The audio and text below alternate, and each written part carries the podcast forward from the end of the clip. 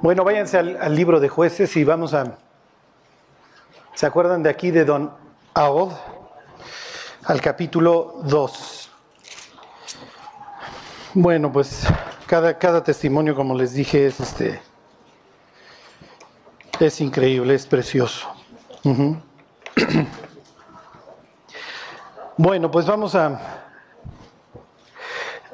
Siempre, como les decía, yo procuro contarles historias porque, como decían los rabinos, una enseñanza sin una, sin una historia es como una cubeta que no tiene una asa. Y obviamente las historias los meten, los meten de lleno, los, los incorporan en la narración. Y fíjense, Pablo escribe, pues, ¿cómo les diré? Sus cartas de una forma así estructurada, etcétera, porque sabe que le está hablando a griegos, le está hablando a nosotros, a occidentales. A nosotros nos gusta la verdad abstracta, a nosotros nos gustan las listas. A mí explícame en A, B y C. Para nosotros la verdad es lineal. Ahorita van a ver algo eh, que les va a causar mucho conflicto. Para nosotros la verdad es una y nunca cambia. ¿ok? Para el hebreo la verdad es concreta y es cambiante, aunque ustedes no lo crean. ¿Ok? Por eso dicen que donde hay dos judíos hay tres opiniones, porque la verdad puede cambiar. Bueno, ok, Dios les da la tierra prometida. ¿Y qué es lo que sucede? Ahí están, eh, jueces capítulo 2, versículo 19. Y todos nosotros, todas nuestras vidas somos así, somos este, como electrocardiogramas, ¿están de acuerdo? Quisiéramos que nuestra vida en Cristo fuera así, perfectamente sin sobresaltos, perfectamente lineal, que siempre fuéramos creciendo, pero no es el caso. Obviamente damos un paso para adelante, medio para atrás, dos pasos para adelante, tres para atrás. 70 veces cae el justo, dice el libro de Proverbios, y es como que el que usamos muchas veces, ¿no? Sí, pero 70 veces cae el justo, Señor. Dice, sí, todos los días, maestro, pero tú caes como por hora, ¿no? Bueno, Señor, también por hora, sí. Ok, y la vida de Israel es desgraciadamente así. Claro, los pecados eran profundos. Dice un salmo, por tanto no resbalaré mucho. Vean así su vida, ok, no resbalen mucho. Sí, te vas a equivocar, es natural, vivimos con esta putrefacción. Pero el diablo nos va a querer llevar a cometer pecados brutales, terribles, ya lo veremos en la vida de David. Bueno, dice 2.19, este ya lo habíamos leído. Mas acontecía que al morir el juez, ellos volvían atrás y se corrompían más que sus padres, siguiendo a dioses ajenos para servirles e inclinándose delante de ellos, y no se apartaban de sus obras, ni de su necedad, ni de su obstinado camino. Ok, entonces tenemos aquí a los jueces, tenemos por ejemplo a Od, ¿se acuerdan? Este libera a Israel de los moabitas.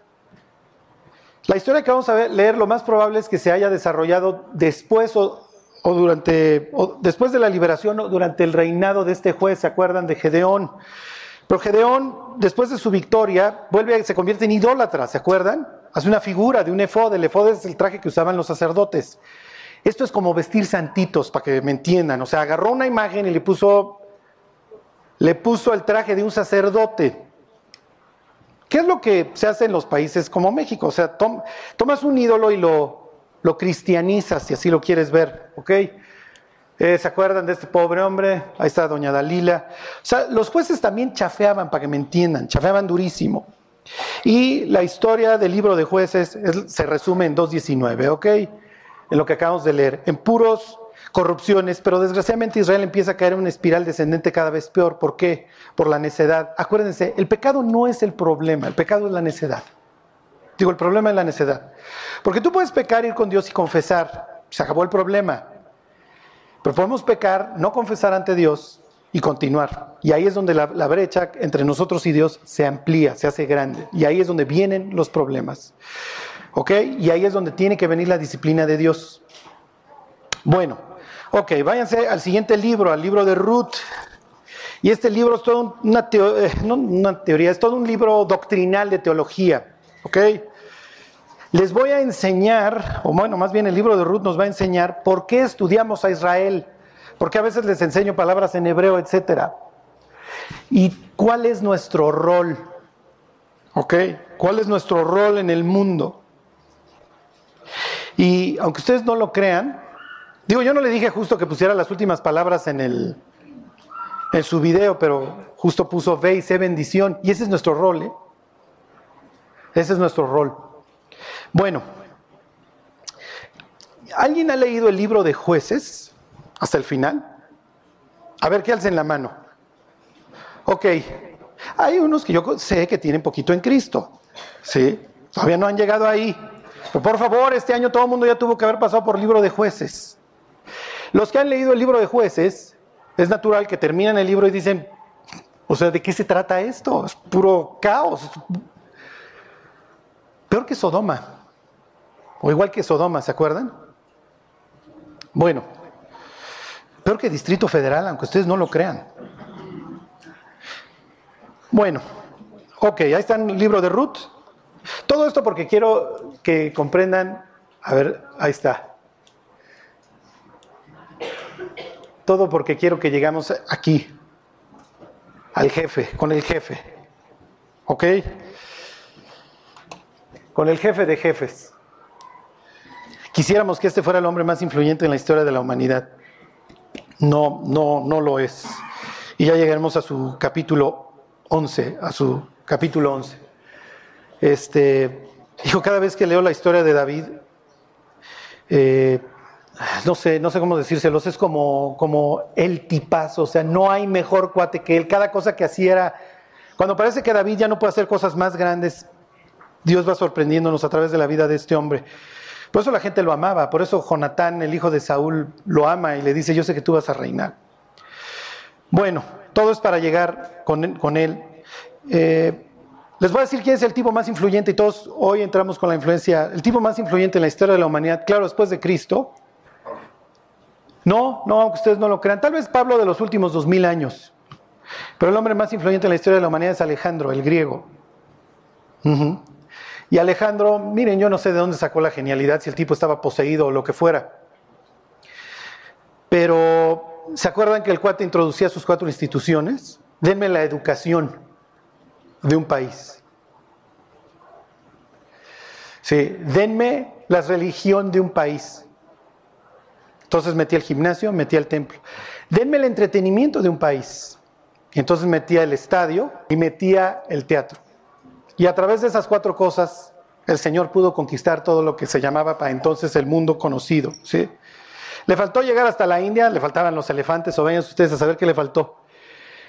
Pero él sabía conquistar la mente y los corazones de los pueblos que, que arrasaba. ¿Cómo nos controlan? Dame la educación, dame los medios y dame la religión. Y al pueblo, dijeran los romanos, pan y circo. Y hoy todos tenemos la influencia de la educación, que nos enseñaron que somos chimpancés. Claro, parezco chango, me comporto como tal. Seguramente el maestro ya me dijo que soy chango, seguramente soy chango. No les enseñaban algo distinto, ¿eh? La teoría de la generación espontánea la, traían los griegos, no se le ocurrió a Darwin. ¿sí? Entonces ellos iban al gimnasio Hoy nosotros entendemos por gimnasio el, gym, también la escuela, pero como para el griego el fin y la medida de todas las cosas era el ser humano, los niños estudiaban desnudos, ¿sí? porque lo más hermoso era el cuerpo humano. Y el único creador de belleza, por eso la escultura, la arquitectura, el teatro, etcétera, las artes, por eso lo obtenemos de los griegos. Piensen en los rabinos, cuando tenían cruzando el lago de, de Galilea, la Decápolis. Y en la Decápolis se bajaban los judíos y veían puras esculturas de mujeres desnudas. Lo primero que hizo Dios cuando Adán y Eva fue taparlos, tapó su vergüenza, tapó su desnudez. Y los griegos al contrario. ¿Ok? Piensen qué le decían los rabinos a sus jóvenes, a los muchachos, a los discípulos de 11, 12 años. Oye, si por alguna razón tienes que ir a la Decápolis, hijo, ¿qué vas a hacer? Tápate los ojos o lo que sea, porque vas a llegar y vas a ver puro nudismo. Y los que han visto las exposiciones de arte griego, hijo, está peor que la pornografía actual. O sea, los cuates estaban de amarrar. Pero bueno, ok, vamos a ver la historia de, David. Se los hago como, como paréntesis para que vean la influencia que tenemos del mundo. Un mundo como el que vivían estas personas. Bueno, uno, uno. Ahí están. Ruth, Ruth 1.1. Ok, dice, aconteció en los días que gobernaban los jueces. ¿Qué te está diciendo eso?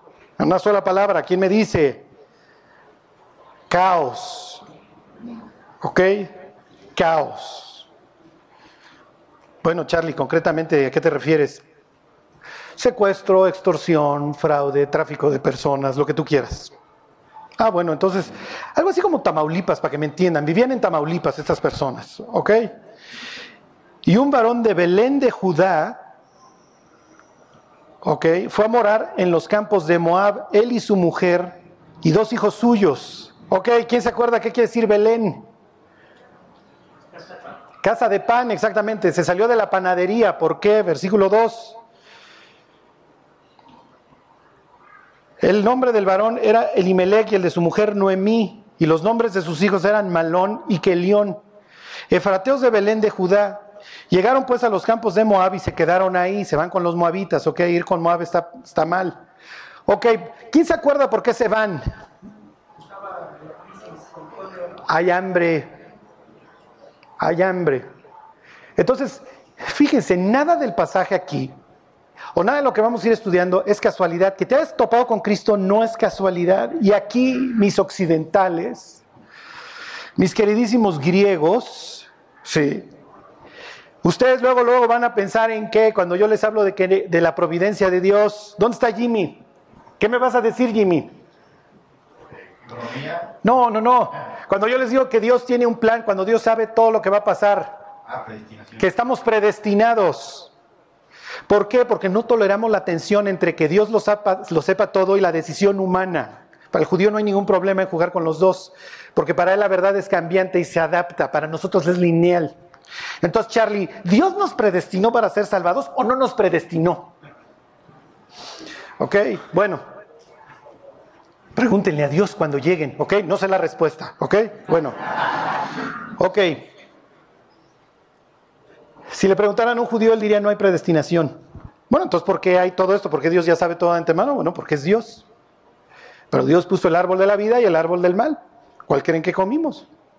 ¿Por qué comimos de uno y no del otro? Porque Dios nos predestinó. ¿Saben cuántos gallegos se necesita para cambiar un foco? ¿Sí se acuerdan?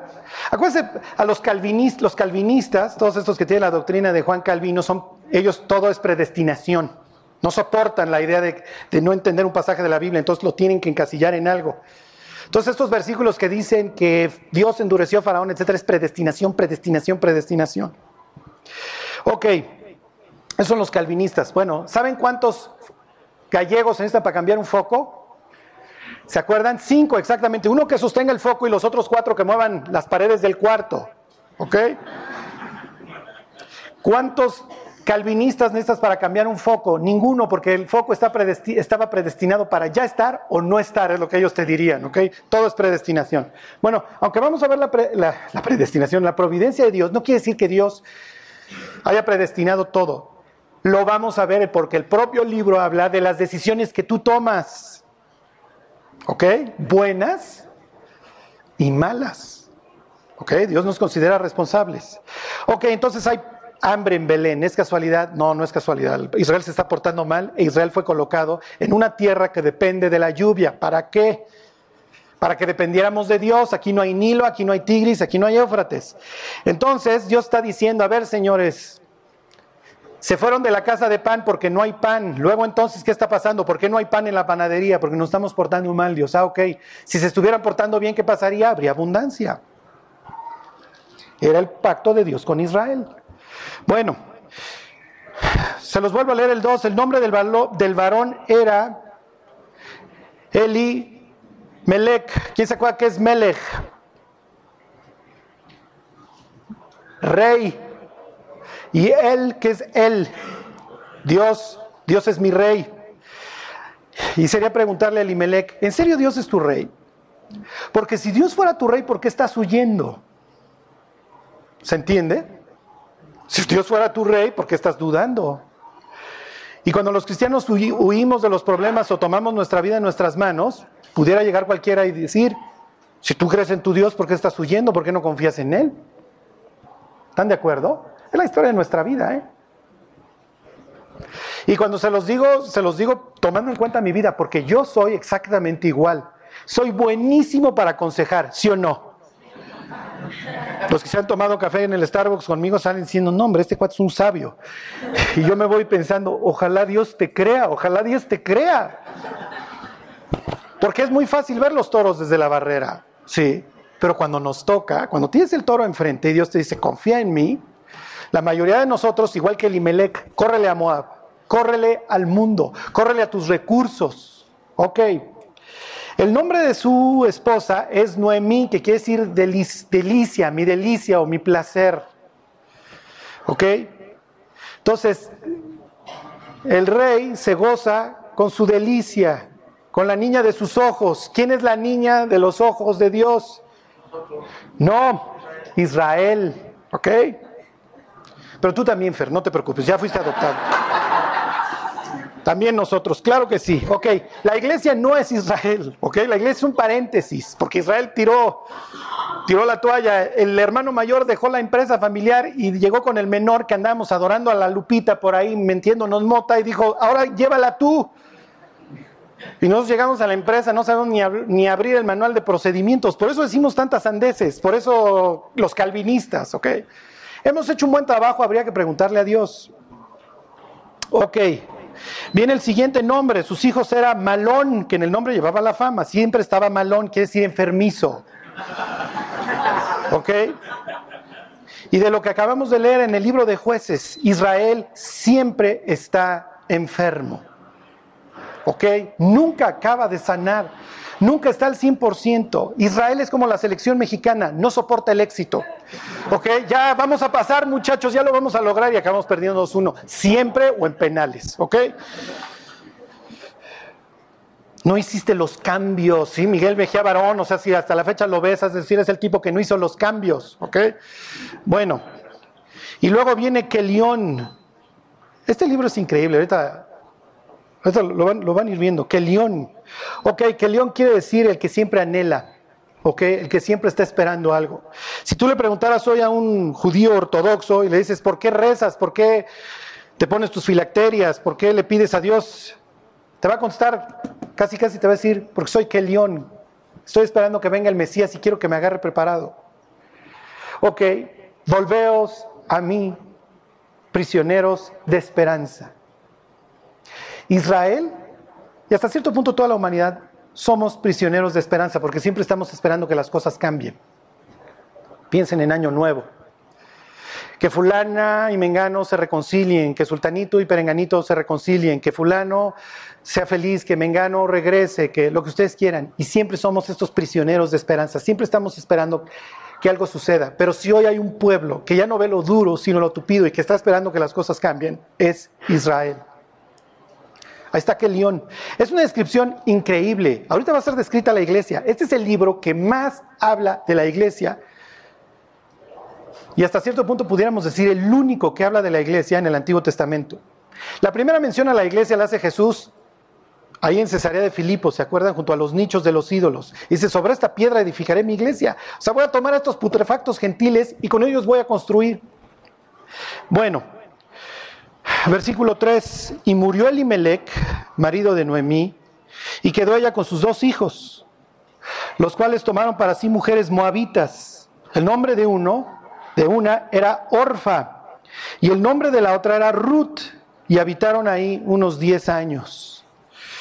Ok, murieron también los dos Malón, ok, el que siempre estaba enfermo acabó por estirar la pata, ok, y que León acabó con todas ¿cómo les diré? Sus esperanzas. Es una historia muy triste, pero desgraciadamente Dios está describiendo aquí a su pueblo. ¿sí? Un pueblo que siempre esperó, pero que siempre estuvo enfermo y que finalmente acabó en un sentido espiritual, no quiero decir muriendo, porque las promesas de Dios, como dice el propio Pablo, los dones y el llamamiento son irrevocables. Pero hoy, desgraciadamente, Israel, y miren, no lo digo en sentido peyorativo, pero desgraciadamente hoy el pueblo de Israel espiritualmente está muerto. Se los cantó Jesús el día anterior a la crucifixión. He aquí, ¿se acuerdan? Vuestra casa os es dejada desierta. Bueno, versículo 6. Entonces se levantó con sus nueras y regresó de los campos de Moab, porque yo en el campo de Moab que Jehová había visitado a su pueblo para darles pan, para dar. Entonces se regresa a Bethlehem, Bet es casa, Lehem pan, porque ya hay Lehem. Seguramente alguno de estos jueces había traído un avivamiento en Israel, quien sea, Gedeón, Ahod, eh, Sansón, el que ustedes quieran, porque tenían sus buenas épocas. Es ese 1-0 que disfrutamos tantos minutos contra Holanda, contra Alemania, contra Bulgaria, contra los que ustedes quieran, ¿ok? Bueno, va de regreso. ¿Cómo regresas del mundo? ¿Mm? Y vacío. ¿Cómo va a regresar? Vacía. Ruth, perdón, este, Noemí se fue con su marido y sus dos hijos y ahí viene vacía. ¿Ok? Bueno. Versículo 9. Os conceda el Señor, está hablándole a sus dos nueras, que halléis descanso, cada uno en casa de su marido. Luego las besó y ellas alzaron su voz y lloraron y le dijeron, ciertamente nosotras iremos contigo a tu pueblo. Él les dice, miren mis chavas, pues ya váyanse y cásense pues que las, pues su viudez, a ver que las rescate alguien. Al final del día ellas no tenían hijos, pues ándele ya, regresense. Y ahora le dicen, no, ¿sabes qué? Algún encanto encontraron en Noemí. Porque al final del día todos tenemos o sabemos que el Dios verdadero es el Dios de Israel y tiene este cierto encanto. Pero ¿qué testimonio le ha dado Noemí a estas dos nueras? Ninguno. Lo único que trajo fue enfermedad, y una esperanza muerta. ¿Por qué? Porque cuando el cristiano huye de sus circunstancias y ya no tiene a Dios como su rey y se va al mundo, se va a Moab, ese es el testimonio que damos. Aún así, como decía una vez una persona, el cristiano tiene el Espíritu Santo y tiene ese brillo, a pesar de que esté ahogado en el antro. Ah, entonces, ¿sí se puede testificar en el antro? No, no se puede testificar en el antro, ¿ok? Bueno, las dos le dicen, mira, nos regresamos. Versículo 11 les dice Noemí, Volveos, hijas mías, ¿para qué habéis de ir conmigo? ¿Tengo yo más hijos en el vientre que puedan ser vuestros maridos? Y les dice, váyanse. ¿Ok? Versículo 14. Y ellas alzaron otra vez su voz y lloraron. Y Orfa besó a su suegra. Sí, mas Ruth se quedó con ella. Y esto es terrible porque Orfa va a regresar a qué? ¿Se acuerdan la expresión? A sus dioses. Orfa quiere decir gacela. Y piensa en aquellas personas que les has hablado de Cristo, ¿eh? por un momento te escuchan y luego como gacelas regresan a su vida, asustados, como si Cristo fuera el coco, como si Cristo fuera el lobo. Y dicen, estuve así de hacerme cristiano, ¿qué crees? Pero hubiera yo tenido que regresar a mi vida, a mi tierra y a mis dioses. Y desgraciadamente vuelves a la persona más religiosa. ¿eh?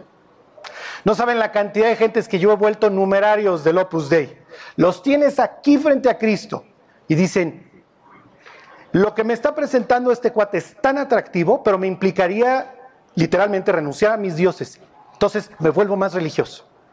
¿Cuántas personas no me he encontrado? Charlie, síguese lo de la Biblia. Sí, fíjate que desde que hablé contigo voy diario a misa y digo, cámara, este pobre infeliz, o sea, si ya estaba condenado, ya lo condené dos veces. Sí. ¿Por qué?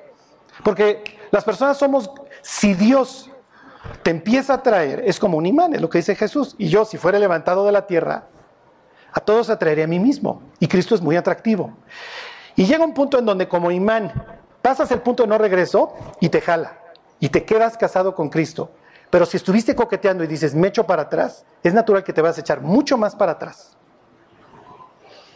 Les pongo un ejemplo, vayan al libro de Jonás. Y ahorita regresamos a esta historia que, como les digo, teológicamente es fascinante. Para, y miren, la enseñanza que quiero que se lleven, ¿quién, es, quién era la mamá de David? Ok, busquen a don Yoná.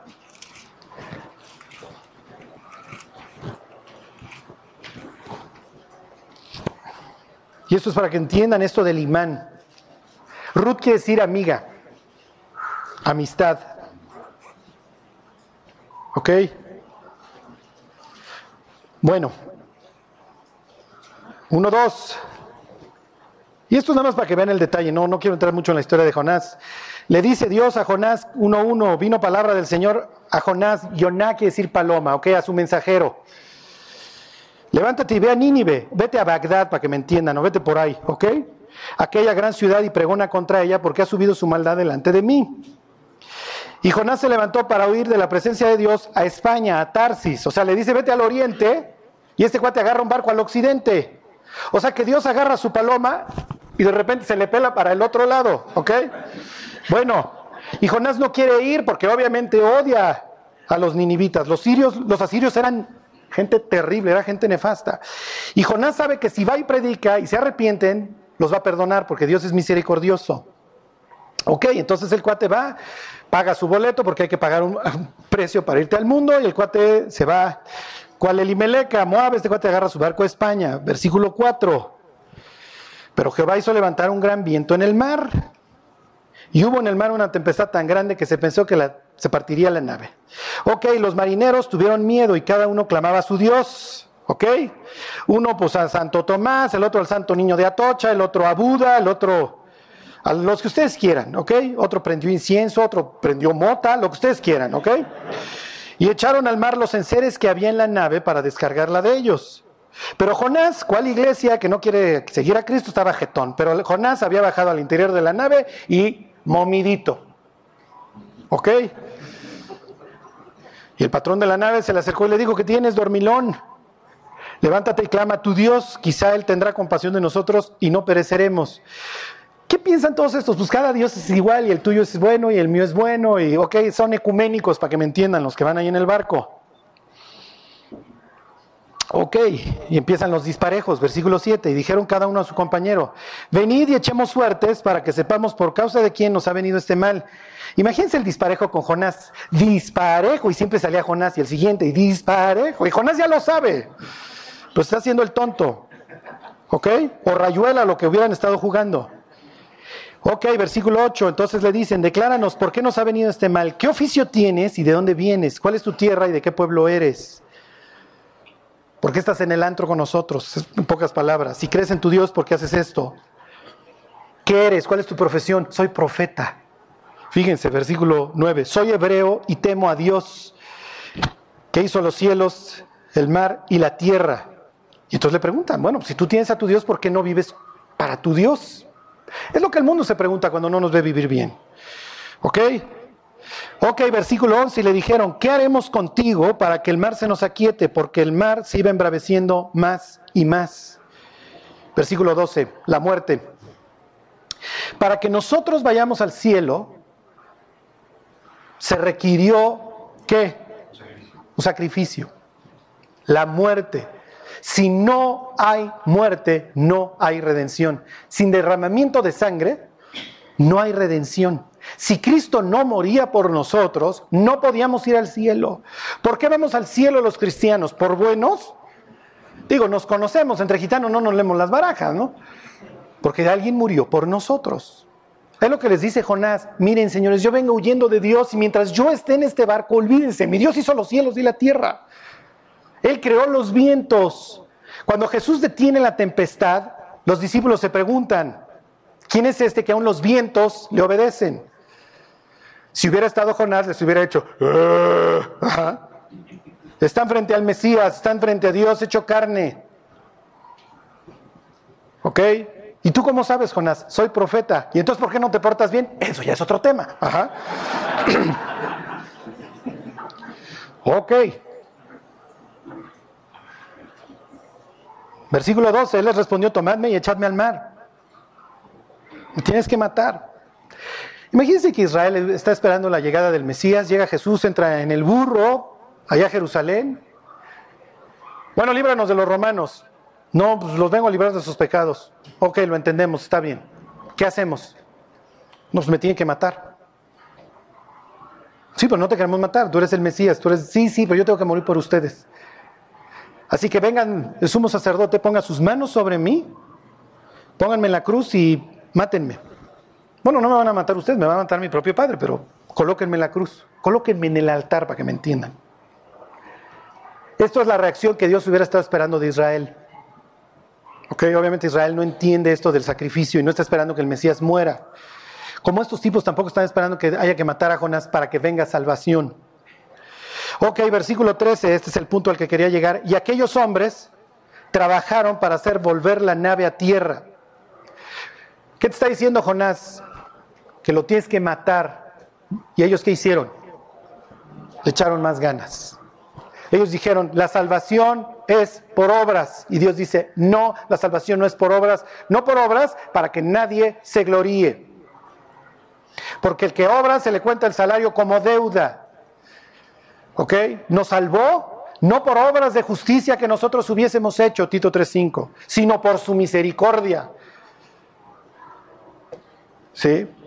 Concluimos pues, escribe Pablo ahí capítulo 3 de Romanos, concluimos pues, el hombre es justificado por la fe, sin las obras de la ley. Pero estos cuates, lejos de entender el sacrificio que tienen que hacer del profeta, más ganas le voy a echar y más voy a ir a misa, o más mota voy a fumar, o más voy a ir al zen, o más voy a ir a mi clase de yoga, o lo que ustedes quieran. Pues yo tengo que echarle ganas. Entonces, ¿quién va a ser el héroe en la historia? Yo. La salvación por obras nos glorifica. Es Caín y Abel. Uno trae para un sacrificio y el otro trae el fruto de su chamba. Y Dios dice, no hay indulgencias, mi cuate. Es la muerte de un tercero. ¿Ok? Les leo el 13, y aquellos hombres trabajaron para hacer volver a la nave a tierra, mas no pudieron, porque el mar se iba embraveciendo más y más contra ellos. Y la persona que quiere respaldarse con sus obras va descubriendo esto, que la vida se vuelve cada vez más difícil y vive desgraciadamente en un ciclo de orgullo, culpabilidad, orgullo, culpabilidad espantoso. Por eso Cristo es tan increíble, porque Cristo te libera de la culpa. Cristo te dice, ya no luches mi cuate, ya échame al mar. Ya no tienes que estar echando el bofe por la borda. Confía en mí. Oye Dios, bueno, ok, está bien, pero no te quiero matar, lo tienes que hacer. Lo tuvieron que hacer. Y es lo que finalmente hacen estos cuates, imagínense. Una, dos, y ahí va Jonás a la alberca, ¿ok? Fíjense, lo echan. Pero antes de echarlo le dicen a Dios 14. Entonces clamaron a Jehová y dijeron, te rogamos ahora, Jehová, que no perezcamos nosotros por la vida de este hombre, ni ponga sobre nosotros la sangre inocente, porque tú, Jehová, has hecho como has querido. Ok, tiene que morir este cuate, está bien. ¿A quién le ruegan? A Dios. Fíjense el versículo 16. Y temieron aquellos hombres a Jehová con gran temor, y ofrecieron sacrificio a Jehová, e hicieron votos. Jonás es increíble porque en sus peores momentos convierte a todo mundo. O sea, si hay un evangelista efectivo en la historia de Israel, es Jonás. ¿Se acuerdan qué le dijeron los judíos a Pilato cuando están pidiendo la cabeza de Cristo? Sea su sangre sobre nosotros. Y es increíble que aquí hay unos gentiles que dicen, no vayas a echar la sangre de este inocente sobre nosotros. Como les digo, imagínense Nicodemo que se sabe la Biblia de memoria, estar escuchando a su propio pueblo diciendo, la sangre de este hombre sea sobre nosotros y decir, ah, caray, esto me suena. Me suena la muerte de un tercero por alguien, pero la historia tenía que ser al revés. Teníamos que pedir lo contrario. Dios no eches la sangre de este justo sobre nosotros. E hicimos exactamente lo contrario. ¿Se entiende? Cuando las personas rechazan a Cristo, caen en peores tinieblas. La otra vez le estaba testificando un señor a otro, le está hablando de Cristo, era la, vayan ustedes a saber qué ves que le hablaba de Cristo, y le dijo, ya no te voy a hablar más de Cristo, porque lejos de acercarte a Dios, te estoy alejando de Él, porque cada vez que tú escuchas, lo natural es que des un paso atrás, porque no te quieres convertir. Ahora, hay personas por las que vas a orar y a las que les vas a hablar 20 años. Y una vez que le hablaste a la persona, la persona ya es responsable. Te tienes que rifar hasta el final. Pero se los quería enseñar para que vieran. La gacela, Orfa, cuando Noemí le dice, voy a la tierra de Israel y voy al Dios de Israel, esta chava sale por patas. ¿Qué es lo que le dice Ruth? Bueno, regresense. Por eso les digo, este, este negocio de, de rechazar a Cristo, uff,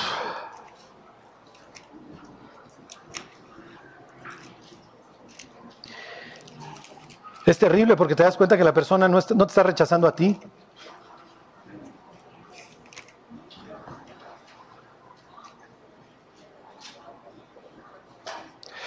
Ok.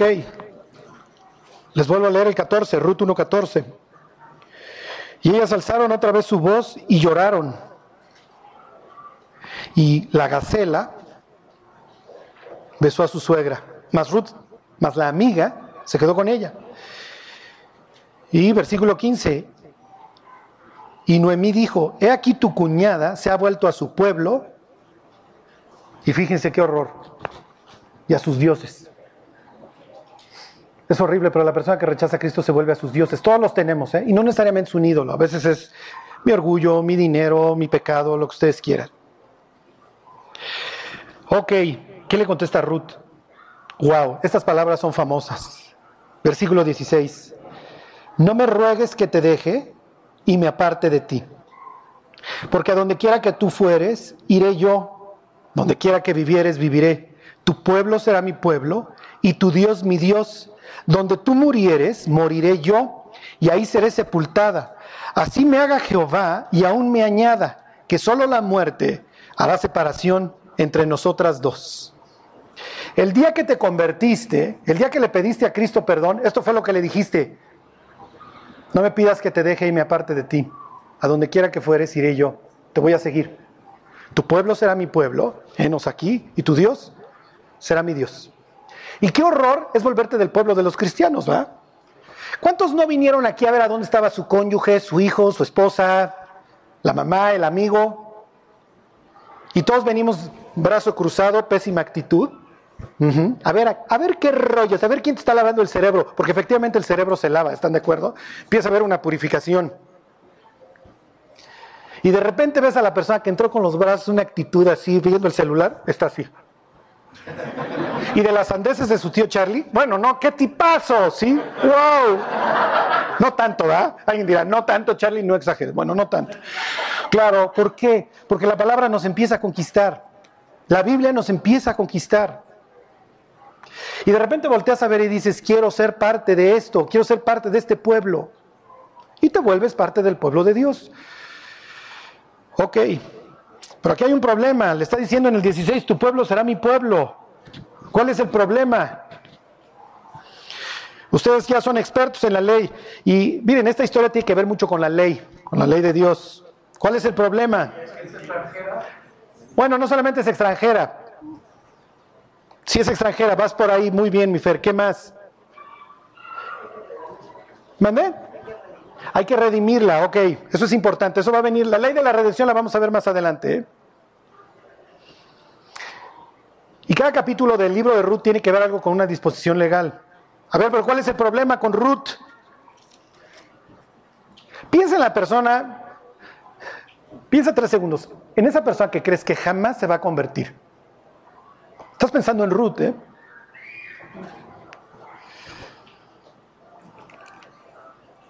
¿Cuál es el problema con Ruth? Sí, muy bien, Maura. ¿Y cuál es el problema con los moabitas? ¿Eh? Bueno, sí, pero también hay egipcios, también hay asirios. Ay, ay, ay, ay, fíjense lo que dijo Maura, ¿eh? ¿Ya escucharon? Era un pueblo que, odiado por Dios, ¿tiene razón? Bueno, a ver, vamos a leerlo. A ver, váyanse a Deuteronomio capítulo 23.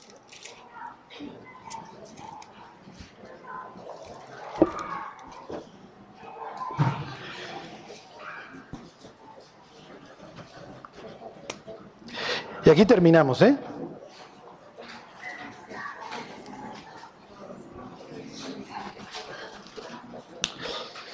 ¿Qué les dije? Deuteronomio 23, ¿verdad?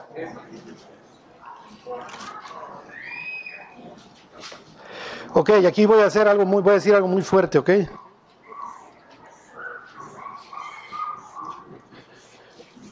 Voy a decir algo muy fuerte, muy feo. Pero bueno, lo que les voy a decir lo vamos a tener que ver a través de los ojos de Dios.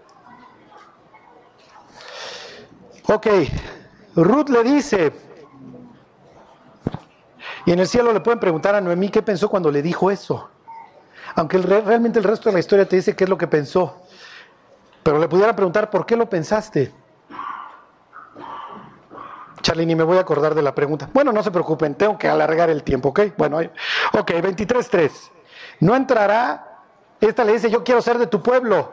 Pero ¿qué dice Dios? No entrará amonita ni moabita en la congregación de Dios. Jamás, ni hasta la décima generación de ellos. No entrarán en la congregación de Dios para siempre, para siempre. Entonces, cuando esta chava le dice, oye, casi casi Noemí le puede haber dicho, ay, regrésate con Gacela, mija, porque pensé que te me rajabas, pero ya me dijiste, ya te vi resuelta que, ¿qué hago? Ni modo que te traiga, pues tú no puedes venir. Ok, ¿cuál es el gran pecado de los moabitas? Y aquí es lo que les iba a decir, y, lo, decirlo en el siglo XXI es muy difícil, por eso les digo, se van a tener que quitar sus lentes y ponerse los lentes de Dios. ¿A quién contratan? Maura sigue leyendo, no vale seguir leyendo, Maura. ¿A quién? ¿A Balaam? ¿Para qué? Para que los maldiga. ¿Los pudo maldecir? No. Entonces, ¿qué hizo para cobrar? Sí. Les puso el Playboy Channel a los judíos, para que me entiendan. Llegó con Cablevisión, les desbloqueó todos esos canales y les dijo, pónganse a ver esto. O les llevó películas, o les llevó revistas, les llevó lo que ustedes quieran. Les manda chavas. Y por eso Dios les dice, jamás, jamás los moabitas van a entrar. Porque ellos, ellos contrataron a Balaam para, que, para maldecirte. Pero cuando Balaam no pudo maldecirte porque yo lo convertí todo en bendición, te mandaron chavas. Y aquí es donde se quitan sus, sus lentes del siglo XXI y se ponen los de Dios. La persona que te está invitando a fornicar te odia. Y el juicio y la condenación que va a llevar es del tamaño divino. Y sé que decirlo en el siglo XXI es espantoso. Pero la persona que te ha dicho vamos a fornicar o que te indujo a fornicar o que te sedujo, dice la escritura, llevará la sentencia quien quiera que sea. Por eso los moabitas no pueden entrar en la congregación. Y efectivamente, como dice Maura, Dios los alucina. ¿Por qué? Por eso. Por eso. La vida de Superman, la vida de David va a ser destruida por ese pecado. La vida de Sansón fue destruida por ese pecado. La vida de los cristianos es destruida por ese pecado. Hay dos pecados gigantescos en la vida del cristiano, la fornicación y la amargura. Y la amargura. Aunque no lo crean, el segundo es peor. ¿eh? No, jamás forniquen. Huyan.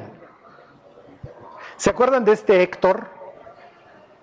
No digo, no, de, Ulises, el de la Odisea, que cuando iba a pasar por donde estaban las sirenas, le dice a los marineros, amárrenme al poste. Miren, yo no sé a qué poste nos vamos a tener que amarrar, señores. Pero si es necesario amarrarte, amárrate. Porque la fornicación hace de dos personas una.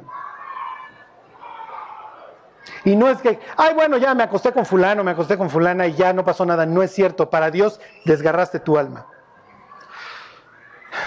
Las que más lo saben, no quiere decir que los hombres no se enfermen, ¿eh? que no se vuelvan locos. Pero las que más lo saben son las mujeres. Por eso es que Dios creó el matrimonio, para que el ser humano pudiera tener relaciones en un ambiente seguro.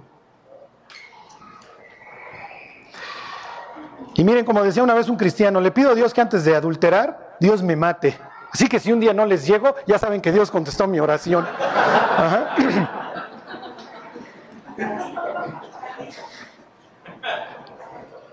Ahí voy, ¿eh?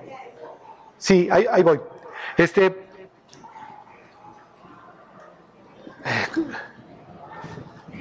¿Eh?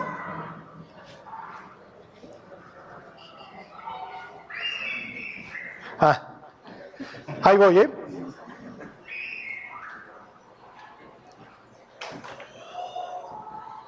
Piensen, y este ejemplo desgraciadamente lo he tenido que vivir tantas veces. El matrimonio que se divorcia a los seis meses o al año. Y la mujer acaba devastada. hecha pedazos. ¿Y el hombre? Como si nada y anda con otra chava al mes. Ni se acuerda de la otra, ¿eh? ¿Qué es lo que sucedió en la mujer? Quedó devastada. ¿Qué es lo que sucedió en el hombre? Se endureció. Se endureció. Y hoy tenemos una serie de piedras de hombres que ya no pueden sentir. Porque en la mujer la fornicación la devasta y en el hombre lo endurece. Y por eso está Juan charrasqueado que con todas puede, con todas quiere, a todas las ama, pero en realidad ninguna la quiere. En realidad todas las odia y a todas las usa. ¿Las mujeres son tontas? No, las mujeres se dan perfecto cuenta. Este chavo quiere mi cuerpo, pero no quiere mi alma. No quiere mi corazón. Ok, vivimos en una sociedad sensual, en donde todo se remedia con sexo, o todo se vende con sexo, o lo que ustedes quieran. Sí, en esta época nos tocó vivir, pero lo que va a hacer Ruth en medio de Israel es bendición. Y se los adelanto. Noemí va a conocer a vos, que representa a Cristo. Israel va a conocer a Cristo por quién? Por Ruth. De ese tamaño es la vida de Ruth. Hoy Israel conoce a Dios a través de, la iglesia, a través de nosotros. Ellos no lo conocen. No saben la historia de David, no saben quién es Ahod, no saben quiénes son los jueces, no tienen ni idea de la escritura. Conocen a Dios a través de nosotros. Dios dice, mi pueblo al que extraño, que se me largó a Moab, se me fue a la diáspora, a quien amo, quien es mi delicia, me va a conocer a través de tu vida, Ruth. Y en una escena que veremos más adelante, Ruth va a llegar a medianoche y se le va a poner a los pies a vos y le va a decir, tienes que hacer tu responsabilidad como israelita. La iglesia, el gentil, la gentil diciéndole al judío qué, es lo que tiene que hacer y qué es lo que dice la ley. Y vos le va a decir, le va a confirmar, eres una gran persona.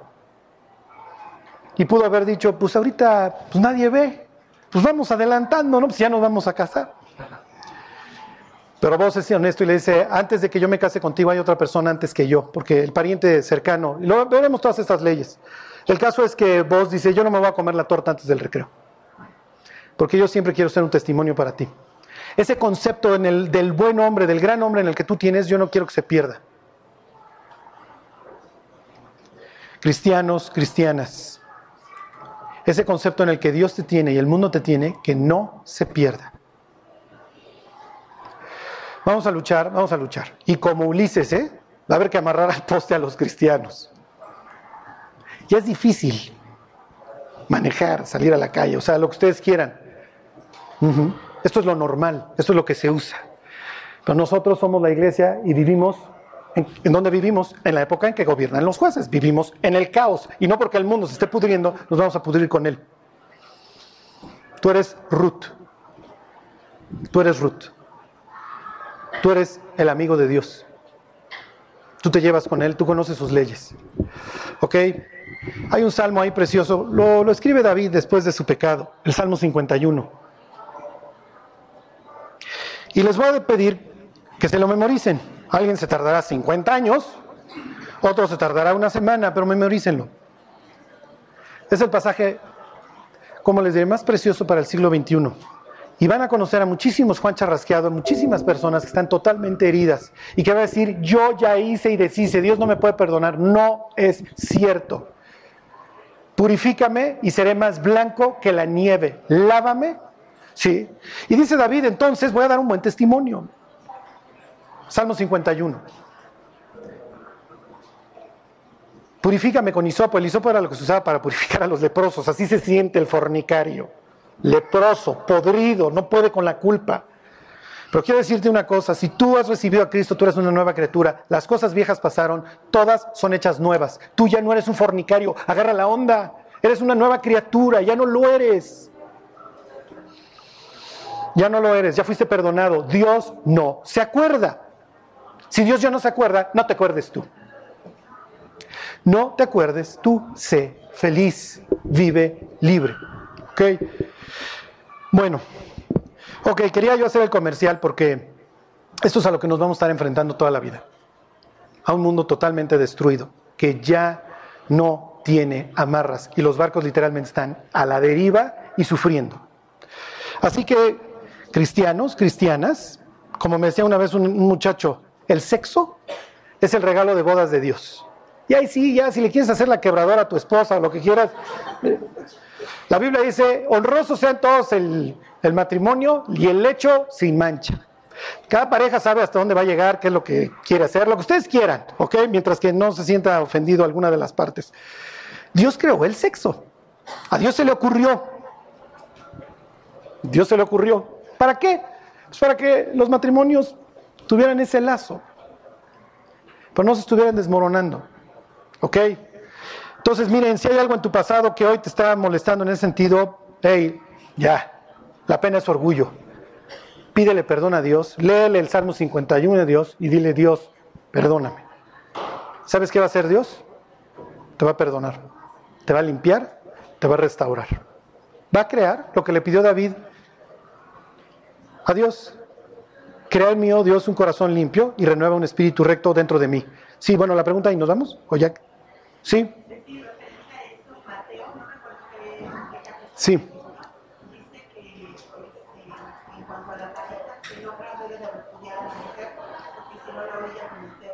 Sí.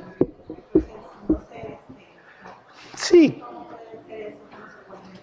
Sí, claro. Lo que pasa es que, por ejemplo, Dios le dice a Israel este, en la ley, si repudias a tu esposa no la vuelves a tomar, porque no quiero que esto sea un relajo. ¿Sí me explico? Porque qué ella se casó con fulano y también fulano la repudió y ahí viene de regreso. Ajá. Ok, entonces, miren, ¿por qué además quiere Dios que seamos fieles al final del día?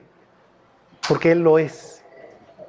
Y Dios quiere que seamos como Él. O sea, si hoy ustedes llegaran al cielo, ponen la película de Mel Gibson de la Pasión de Cristo.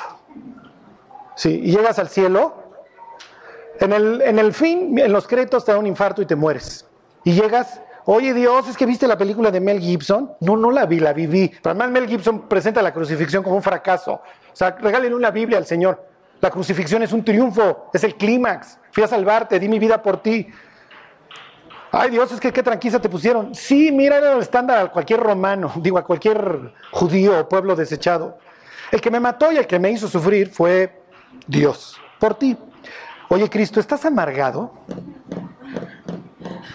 Digo, es que después de la que te pusimos y la que te puso tu padre, y, Cristo viéndote hacia la cara, la neta te alucino.